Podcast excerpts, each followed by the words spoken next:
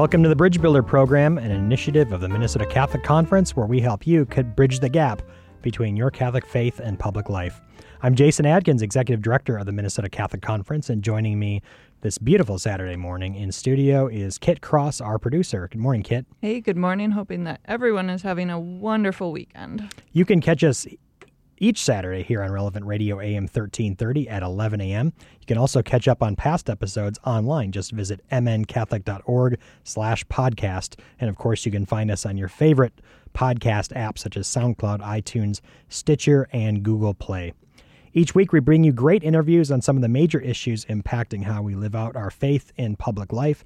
And we'll also answer your questions through our mailbag. You can email those to us at show at mncatholic.org. Again, that's show at mncatholic.org. But feel free to connect with us also on social media through Facebook, Instagram, or Twitter.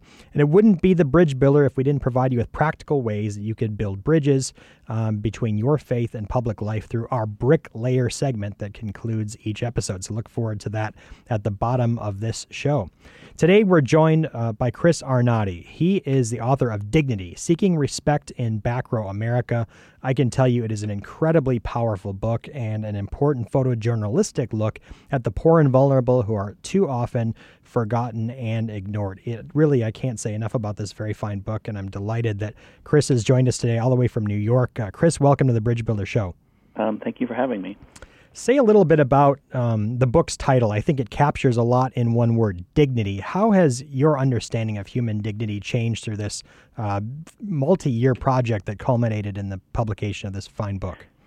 Right. I mean, I think um, the way I think about it is um, what you what I learned at least, and what I hope the readers of the book take away from it um, is no matter how tough people's situation is, no matter how how um, how rough the circumstances they find themselves in, um, there's a um, resilience to people mm-hmm. that uh, I feel gets kind of uh, reflected in in, in in their their desire for dignity and in, in, in how they can often live their lives in a dignified way in a situation in, in, in, in places where you would you know be hard pressed to imagine that happening.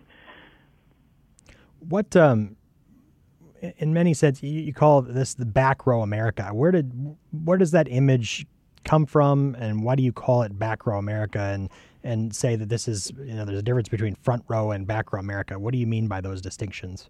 I think one of the things that struck me over the over the course of the five years um, in driving across the country so many times was there were these communities that I think we whatever term I use for them is going to be demeaning, unfortunately, because that's the way we we've we've structured our world. Um, stigmatized communities, left behind communities, poor communities, um, ghettos that no matter where they were and no matter the race of the residents, had a very had, were all very familiar in many ways. Like you know, uh, Gary, Indiana, felt very much like Prestonsburg, Kentucky, even though one was a steel town, um, all black steel town that was facing a hard time, and the other was um, you know an all white coal mining town. And what struck me was m- most of the residents in these towns um, were educationally the same. They both they they hadn't gone to much college beyond uh, much education beyond high school. They might have gone to community college, and the neighborhoods I the neighborhood I had lived in, and the neighborhoods that we celebrate so much of the media is in, and so much of our politicians come from, are neighborhoods where people who have a lot of education live. And I started realizing that uh, so much of our divisions, and we talk about divisions so much in this country these days, you know, racial and wealth division is, is about education. And that really informs deeply how many of us view the world. And it almost provides us with different languages we speak. Those of uh, those of us like myself who have advanced degrees and you know and uh, from from elite schools, and and then those who just finish high school and maybe go to trade school. How is it that it's so often the case that those in in poorer communities are hidden from our view. Is it is it that we choose not to see, or is it because um, we live such isolated and insular lives, or what? What do you attribute that to? I think it's both. I think, I mean, it's not something people want to see, and you know, part of the project began initially with the with that note with that realization is that I think when you don't really stop and look at a homeless person or don't stop and and look and talk to someone who's going through an addiction, it's easy to to give them a story, a backstory that makes it their fault. You know that that blames them for their problems, that they're just weak, um, they're stupid, um, or, or lazy. And when you actually bother to talk at length, that what is often realized is that that person has had a there's a lot more to their story than than, than perhaps personal failings, and that perhaps they're the product of a system that chews them up and spits them out. Um, and so I think it's easier to, to, it's easier as a successful person to think that it's that person's fault as opposed to think that it's it's it's the system's fault. I mean, you know, because it just absolves you of responsibility.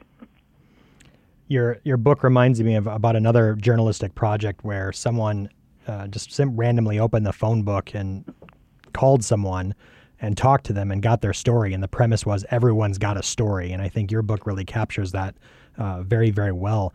Um, how do we overcome, in your opinion, Chris, the segregation between back row and front row America? Um, you know, it's it's uh, I, I, it's so hard to come up with a solution to a problem so deep that you know I one of the things I back away from in the book is, is talking about policy because I just don't think policy can can handle the depth of our problems right now.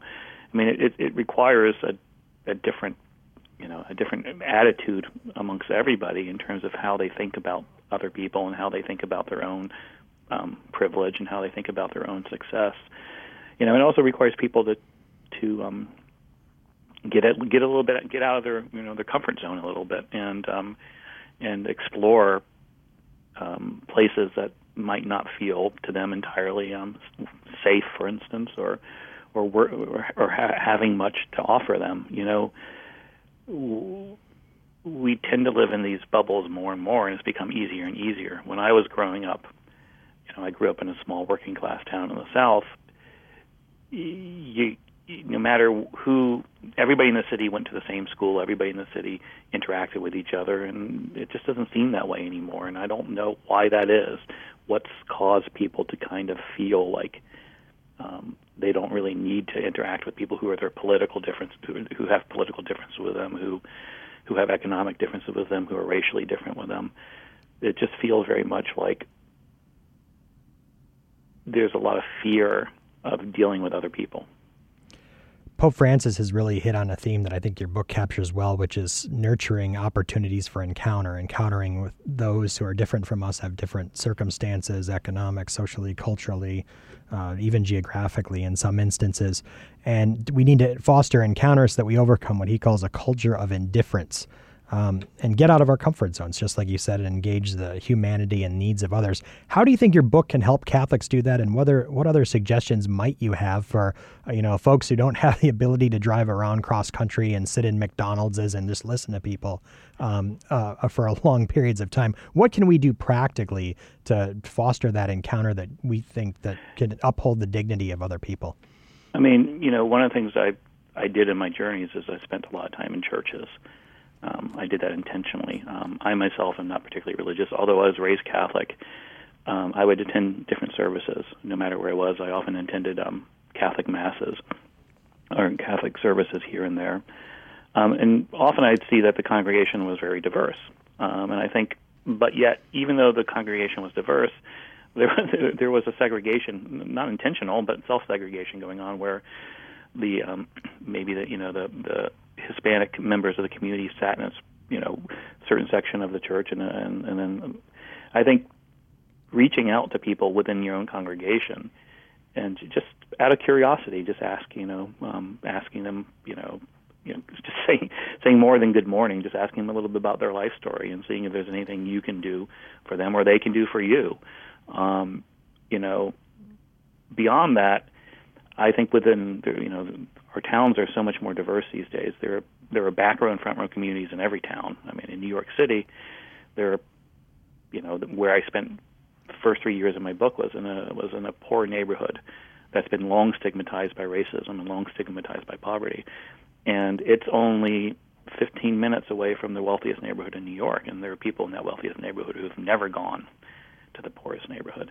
So I think within within the small community you live in, it's very easy to find go to literally go across the tracks um, and and, and w- with an open mind um, and sit and just talk to people with a with a genuine sense of um, you know not just wanting to save people, but wanting just to just to, to interact with them on a level that that that gives them dignity, just as another person. Yeah, we don't need to always go on mission trips, right, to encounter those in need. I think, uh, Chris, a lot of our listeners wouldn't necessarily describe themselves as back row America or front row America, but maybe middle row America. maybe uh, trying to get into the front row, but maybe two bad decisions away from the back row. Um, what can folks perhaps in middle row America do to, you know, build a bridge between front row and back row America? I think you know. Again, I think it's it's a matter of um, first of all being you know letting themselves be heard. Um, I think there are there are political solutions to our problems. I, I happen to come from the left, but I don't want to pound people with that because you know I think that kind of that saying that just minimizes the possible other solutions. Um, I, I think trying to engage people, both you know, if you're middle row, and I think there's less and less of those these days, unfortunately. Um, if you're trying to engage people, you know, in both the front and back row, do so in a way that you don't stereotype them, you know, and and treat them as equals, um, and ask to be treated as an equal. Um, I think, again, a lot to, to me, so much of it is just about really getting out of your comfort zone and and trying something new you know, if you know, it can be small as like if you go to McDonald's and it's one section of town, try going to McDonald's in another section of town, you know, and and you might be surprised by the people you meet, um, and and and uh, and you know, if you have a restaurant you really like and it's you've been going there a lot, go there, but you know, try another one across town that you know might might might have your reputation that you, in the neighborhood that reputation that feels a little bit dodgy, but you know, I think can offer you a lot of experiences. I know certainly within your listen you know, within your your home base, I think the Somali community offers a lot of opportunities to kind of reach out and, and, and see how others live and, and listen to how others live. You know, one of the neat and really interesting things about your book, I think, for Catholics is the way in which you highlight spirituality and, in a prophetic way, the maybe perhaps the spiritual poverty of some of those in the front row, and not to be judgmental, but also the spiritual hunger and deep spiritual capacity of those in the back row. Um, say a little bit more about that. Yeah, my probably my biggest learn um, for me was um, was the power of faith and how faith how how central faith is to to so many people. But it's not just central; it's it's faith as a true power, not just as something people use to get by. You know, I I, I myself was raised Catholic in a in a town that's was 95%, 98% Catholic. I worked at a monastery as my first job. Um, but I was never religious. Um, beyond after that, I, I went into got a PhD in, in physics and uh, went into the very secular world and left behind my religion very quickly. And uh, although I was never, and I would consider myself an atheist, and although I was never somebody, I was never one of those atheists who, who made fun of religion. That's just not who I am. I was surrounded by people who were, who would make fun of religion. And when I walked into the Bronx, and spent time with homeless addicts, I, I fully had expected that this group of people would be the ones who would most understand my atheism, and it was the opposite. They were some of the most um, uh, deeply spiritual people I met, and and, and and and craving for spirituality. And as a scientist, I couldn't ignore that. I mean, it was you know no matter what my prior views were, I had to I had to recognize that there was something here in in in, in the Bible and the Quran and and whatever spiritual book there was that that really resonated with people even though it didn't quote resonate with me and I had to rethink why it didn't resonate with me. It wasn't that it, you know, I think the first thought was it resonates with them, they need it, but then I started thinking, well, maybe it doesn't resonate with me because I don't see it because I have too much privilege to see the power of of the of these of these books you eschew policy prescriptions in your book, and uh, but you did highlight it earlier in our conversation the importance of education, the way in which education is a common thread in, in some of uh, your explorations and travels and discoveries. Uh, do you think education policy is one place in perhaps uh, a place where we can potentially level the playing field more between back row and front row America? Um, certainly, I think one of the problems is, you know, we we overvalue certain educational experiences and we undervalue other ones. I mean, I one of the places I went wherever I where, wherever whatever town I was in, I would go to the local community college. I think we need to give a lot more. We as a culture and business and the business community needs to give a lot more recognition to the, stu- the, the people who attend these schools and the education they get, and certainly a lot more recognition for um, uh, the people the, the people who work in these schools. Um, smaller religious schools as well. You know, we we tend to look at maybe a handful of colleges and say this is the place you know this is the most important place you have to go here and if you if you don't go here somehow that's lacking um, so I think we need and I don't know how we do that through policy um, beyond you know providing more funds for these smaller schools um, but I also think you know as much as I respect education there, there's a problem with our educational system in that when we when we say, you know, anybody can do it, all you have to do is study hard and work hard. Um, you can you can have the most uh, you can be, you can move yourself up. Well, that I understand the the I understand why people say that.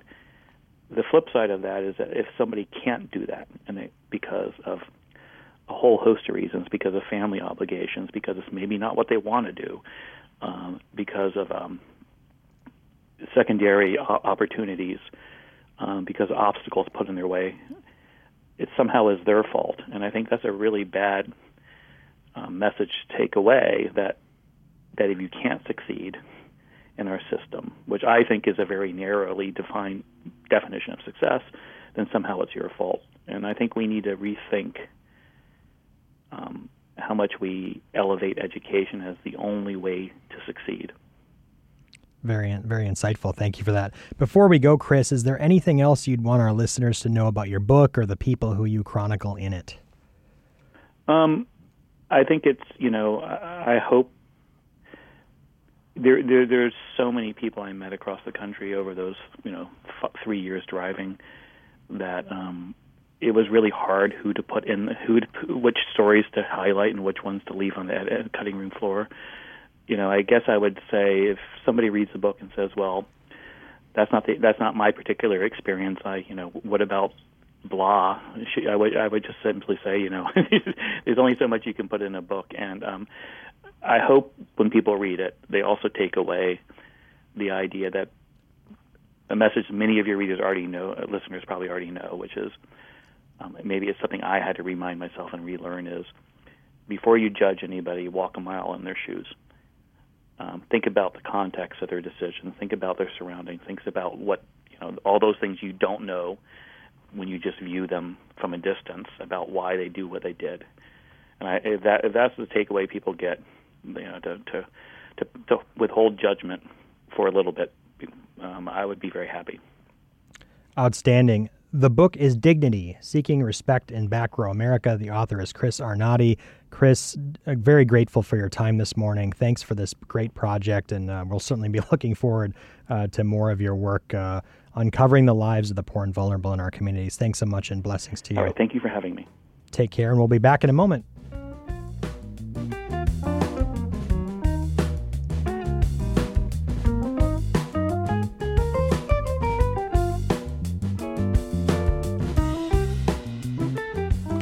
Welcome back to the Bridge Builder program, where we helped you connect Catholic faith and public life. I'm Jason Adkins, Executive Director of the Minnesota Catholic Conference, and now we have our mailbag segment where we answer your questions and comments about the church's work in the public arena. Uh, again, you can send those questions to show at mncatholic.org or connect with us on social media. Uh, Kit, what do we have today in the mailbag? Yeah, so going through Facebook, we had a comment and question from Carol on Facebook. She wanted to ask us about the immigrant driver's license bill that was uh, brought forward in the legislative session this past session. And she simply wanted to know why is the church getting involved in this issue? Well, first, why it's uh, getting back to the basics, why the church gets involved in any public policy question. It comes out of our missionary engagement um, and our duty to love our neighbor. Um, why the church gets involved in politics and public life is because it's a way in which uh, we share our love for neighbor and work for their well-being. To love someone is to work for their authentic good, and we do that, of course, as Christians in a number of different ways. But one of those ways is through public life, and that's why we seek to promote laws and uh, structures that promote human dignity and the common good. So the immigrant driver's license, um, our bishops, not just here in Minnesota, um, but uh, around the country, the immigration is a very, very important question. Um, we need to have comprehensive federal solutions um, at the at the federal level. Immigration is generally a matter of federal law, and we need comprehensive solutions that resolve uh, how we can treat uh, the millions of undocumented who are already here for various reasons, but at the same time. Um, promote their well-being, give them some legal status and stability, and keep families together. And the basis of all Catholic engagement on the immigration question is family stability and keeping families together. I think that's the first principle. Now, unfortunately, the comprehensive immigration reform or immigration reform question um, has been gridlocked in Washington, and our congressional leaders have failed, and, and, the president, and not just this president, but past presidents, have failed to bring forward uh, legislation that provides a comprehensive reform. So the question for us is what do we do at the state level in light of the failure uh, to correct and fix a broken immigration system in Washington? And one of those um, things that we can do here is create driver's licenses for undocumented immigrants. Now, the reason we would do that um, and join 13 other states who've already done so is to provide a measure of stability for uh, people um, in our undocumented communities. People who fear every time they go out for a drive, uh, whether it's to church, to work, to school, wherever, that they're going to be separated from their families, perhaps even permanently um, again, there's a there's a lot of different reasons why people are here. And building on our uh, discussion with Chris Arnade, uh, we don't know why they're here until we've walked a mile in their shoes. And there's a lot of different reasons for that. We've had an immigration policy for many years, which officially forbid people from coming across the border, but uh, implicitly, because we wanted cheap labor, welcome them to do so. So there's a lot of reasons for why people are here on, in an undocumented way, but we have to start with the premise that they're not going to be deported in mass, and they're not. So, given the failure in Washington, given that premise that they're not going to be deported, how can we create a measure of stability here for our undocumented brothers and sisters while we await comprehensive reform at the federal level? And again, it's about keeping families together, providing a measure of peace. Um, you know, there's many of these folks uh, who are undocumented, particularly the dreamers, who've known no other country, um, who are trying to get through school, who have children, who don't want to be separated from those children and those families simply because they are going out for a drive and they have a broken uh, tail light, for example, and get stopped and then swept up into um, the uh, federal immigration's customs enforcement. So uh, that's the main reason family stability, the importance of uh, keeping families together, creating uh, peace for those uh, who are here under the premise that we're not going to deport them. Um, and that's an important feature of this. It's not rewarding. Uh, some people say, well, this is rewarding lawbreakers. Well, looking at it that from that perspective again undermines the various reasons why we have a broken immigration system and why people are here in the first place. It's it's it's it uh, makes sense from an abstract level, but not when you look at the actual concrete realities uh, of the immigration system. Again, do we want to consign people to the shadows of our communities and uh, have them abandon our car, their cars when they get in an accident, or do we want to create a measure of stability to create a bubble or a membrane between local law enforcement and federal law enforcement, um, and provide a measure of peace for our immigrant communities? It's also an issue that benefits the common good, precisely because it gives local law enforcement access to who's driving, who's on the road, where they live it possibly lowers insurance rates because you have more people now who are insured, who are driving legally, who are trained and have undergone all the tests that everyone else has to be on the road. So we think it benefits both our immigrant brothers and sisters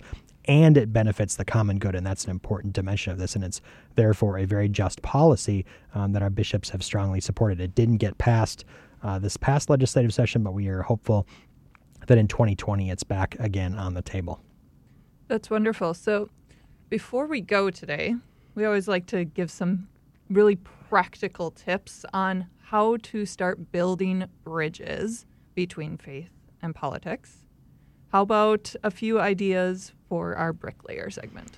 So, a just social order is built brick by brick. Our discipleship is built brick by brick. Just as you don't um, start your prayer life off by trying to embrace the, the monastic rule, uh, mm-hmm. we we start our work in the public arena and faithful citizenship brick by brick, and that can be as simple as like we discussed last week, uh, just identifying who your legislators are and meeting them on the parade routes during the summer.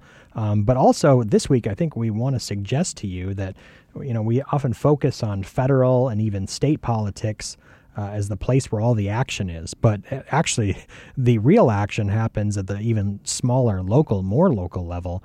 Um, your school board, your city council, your county commissioners, uh, your soil and water conservation districts. These are actually the places that make most of the policies that impact you on a day to day basis.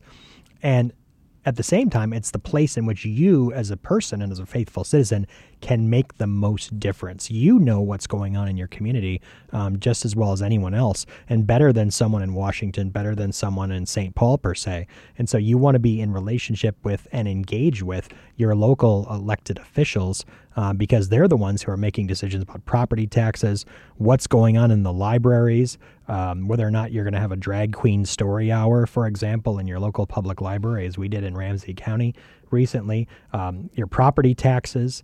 Uh, for example, how your roads get and your streets get plowed, you know, some of the basic stuff of everyday living, uh, you know, what's going on in your local school district.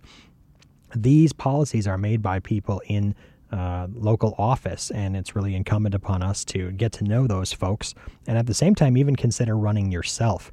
Um, we can do all the lobbying and public policy engagement as a church, but until we actually have good people, good solid Catholics in public office, it's going to be really difficult uh, for the foreseeable future to enact laws that promote human dignity and the common good. So some of us have to embrace that call to responsibility and faithful citizenship and actually run for some of these positions at the county uh, level, whether that's mayor of your community, county commissioner, school board uh, et cetera, et cetera. So, really thinking more critically that politics happens not just at the level of state and at the federal level, but also right in your city or county or even school district as well. That's really gets at this idea of subsidiarity. Can you talk about that a little bit? Well, subsidiarity, it's it's some people think it liken it to federalism in our system, and there's a certain similarity, right? But it's less about the uh, localism per se as it mo- as it is, you know, what unit of government or what social actor is most able and is charged with responding to particular problems, right? So, in the care and well being of children, for example, the parents uh, have the role and responsibility to care for that child. It's not the government's role. So that when the government steps in and tries to parent, it's subsuming the role wrongly of the parents in violating that principle of subsidiarity. In the same way, in the political arena, social problems are best addressed by those who are closest to them, but also have the best capacity and role to solve them. So decisions about what happens in a local community are best resolved by people in that local community who are directly affected by them, as opposed to a bureaucrat in Washington D.C. So this the importance of local engagement, local politics um, is really a, a, matter of subsidiarity. And uh, Alexis de Tocqueville, really the best chronicler of American political life, even though his work is almost 200 years old now, talked about local politics as a school of political virtue. And we overlook this and cede it to others. But again, local politics, local rules, local laws are made by those who show up. So if we don't show up, someone else is going to show up. And yeah, we all like our Wednesday nights free, um, but at the same time, uh, if we don't make laws, then we can't uh, that that promote human dignity and the common good. Then we don't really have a right to complain about those who do.